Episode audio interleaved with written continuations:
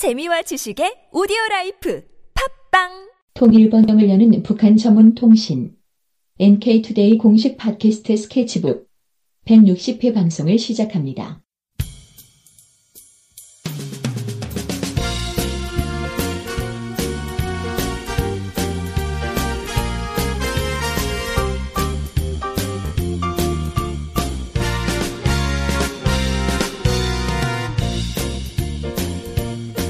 카더라 통신이죠. 네. 주제를 소개해 주십시오. 네, 오늘 주제는 아오지 탄광입니다. 어 많이 들어봤네요. 아오지 네. 탄광 많이 들어보셨죠? 강제 노동 뭐 또리 장군에서 나왔던 그런 이미지? 네, 그렇죠. 이 정치범들이 죽을 때까지 이 햇빛을 못 보고 탄을 캐다가 죽는다. 음. 뭐 국군 포로들이 수용돼 있다. 뭐 이런 얘기도 많이 있었죠.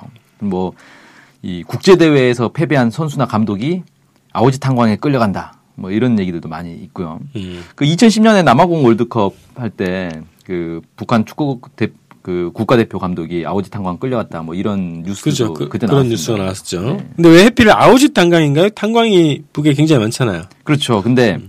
아오지 탄광이 이 고품질의 갈탄이 엄청나게 매장돼 있는 북한의 주요 광산이라고 합니다. 예. 근데 이 아오지 탄광이 처음 악명을 떨친 게 이 해방 이후가 아니고 사실 일제 강점기 때였어요. 이 아오지 탄광을 운영하던 조선 인조 석유가 그 니혼 질소 비료 소유였는데 그러니까 일본 일본 기업의 한국 회사구만요. 그렇죠. 그러니까 일본 소유의 탄광이었던 거예요. 음. 그러니까 이 조선인 노동자들을 강제 동원해가지고 가장 많이 죽게 했던 그 일본의 악덕 군수 기업이거든요. 여기가. 음, 예. 그래서 이 그것 때문에 아오지 탄광에 대한 부정적 인식이 이제 널리 퍼져 있었던 거죠. 네네. 그때부터 이미 음. 그걸 이제 분단 이후에 군사 독재 정부가 아오지 탄광에 대한 이제 이 부정적 소문들을 계속 퍼뜨리면서 방공 고- 교육에 이제 단골 메뉴로 활용을 한 겁니다.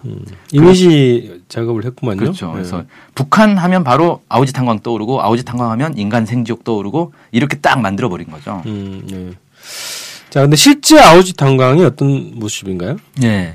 어, 정확하게 말하면 아오지 탄광이라는 게 없습니다.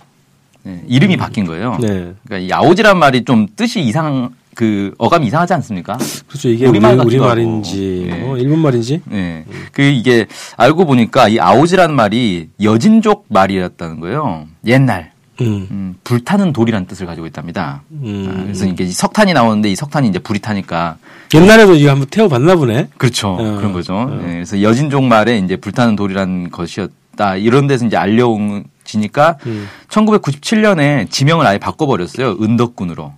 왜, 왜 그렇죠? 은덕군으로 바꿨는데 이게 이제 어떻게 된 거냐면 어쨌든 이 탄광은 일제 강점기 때부터 아주 유명한 이제 큰 광산이었는데 이걸 1968년 6월 13일 날 김일성 주석이 현지 지도를 합니다.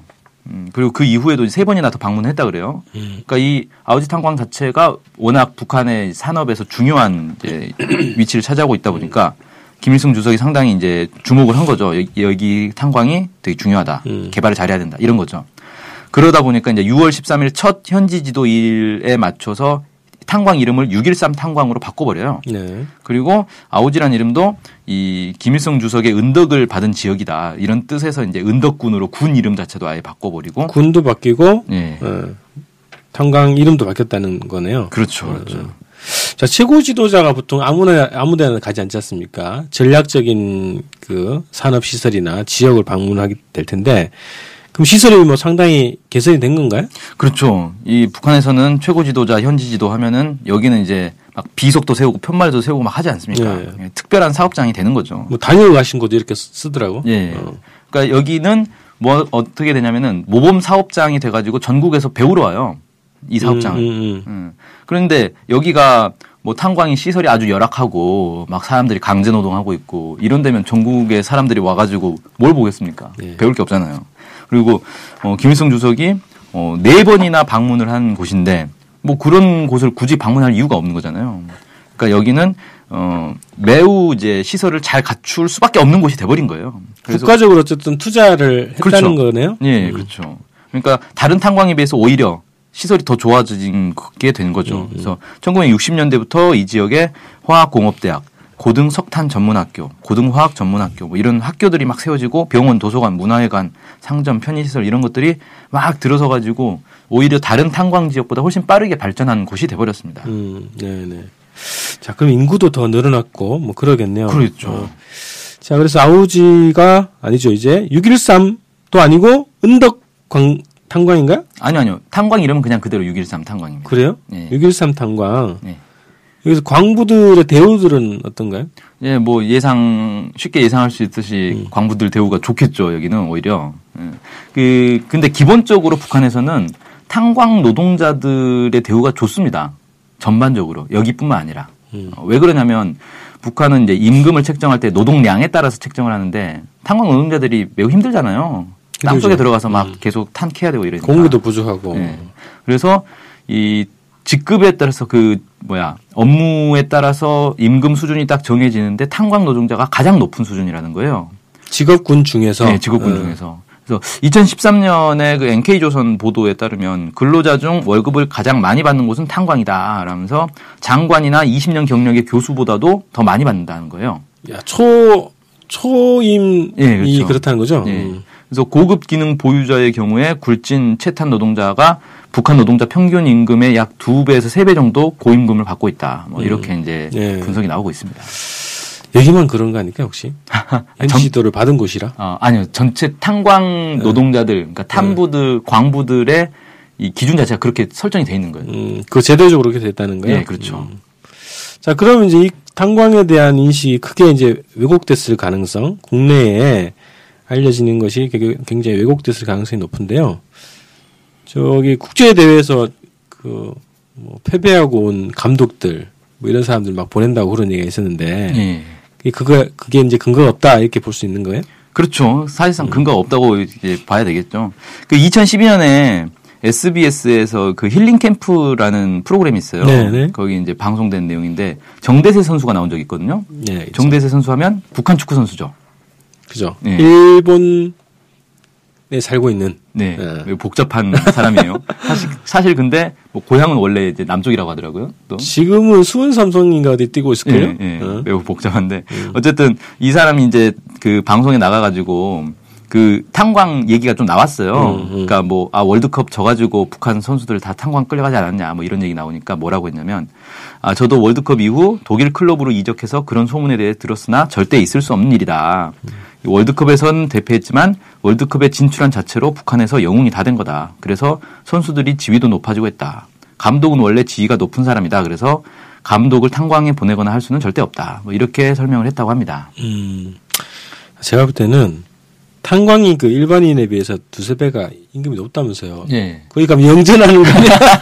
너도 나도 가려고 하려나요? 그래서 뭐 힘든 건 어쩔 수 없는 거니까. 그래. 다른 사람 증언 있어요? 예, 또 그 채널 A의 이제 만나러 갑니다라는 프로그램이 있는데 네. 여기에 이제 출연한 탈북자 출신의 이제 명성희 씨가 이런 얘기했다 그래요. 남한에는 북한 축구 대표팀이 외국과 경기에서 지면 아오지 탄광으로 간다는 말이 있는데 이는 사실이 아니에요. 아오지 탄광에 가거나 그렇지는 않고 다만 결과가 안 좋으면 감독 자리에서 물러나 자숙 시간을 갖죠. 뭐 이런 얘기를 했단 했습니다. 뭐 일반적이네요. 뭐 한국 같은 경우는 그 월드컵 시합 도중에 그냥 감독 자리를 박탈시키는 사례도 있었는데 뭐 성적 안 좋으면 쫓겨나는 거야 뭐. 다 비슷한데 그죠? 네, 그렇습니다. 그래서 뭐 보면 이제 북한에서 무슨 축구 감독이 안 보인다 그러면 어 또 어디 끌려갔다 뭐 이런 식으로 얘기하는데 아니 우리나라도 어느 나라나 성적 안 좋으면 감독 물갈이 하는 거야 뭐 당연한 거고. 네. 그래서 상식적으로 보면 어, 아오지 탄광이 그런 무슨 뭐 인간 생지옥이라더니 아, 뭐 사람들이 뭐 죽을 때까지 못 나온다거나 네. 이럴 이럴 가능성은 거의 없다. 잘못 알려진 거다.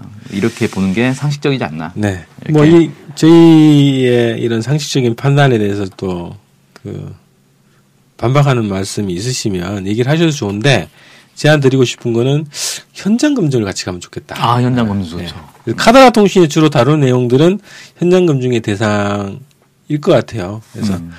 어, 제기를 해주시면 현장 검증을 적극 한번 추진해 보도록 하겠습니다. 네, 좋습니다. 네.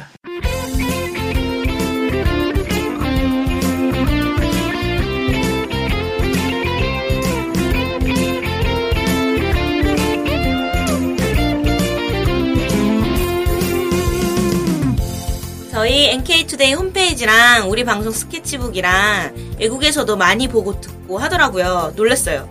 네. 해외 동포들께서도 통일에 관심이 많으시거든요. 네.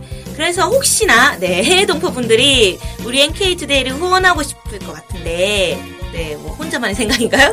네, 방법이 없을까요? 그래서 준비했습니다. 요즘은 페이팔로 손쉽게 외국에 돈을 보낼 수 있습니다. 아, 페이팔 그런 게 있습니까?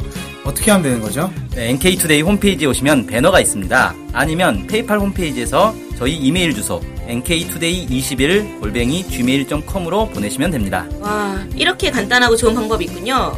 아무튼 해외 동포 여러분들의 많은 후원 부탁드립니다.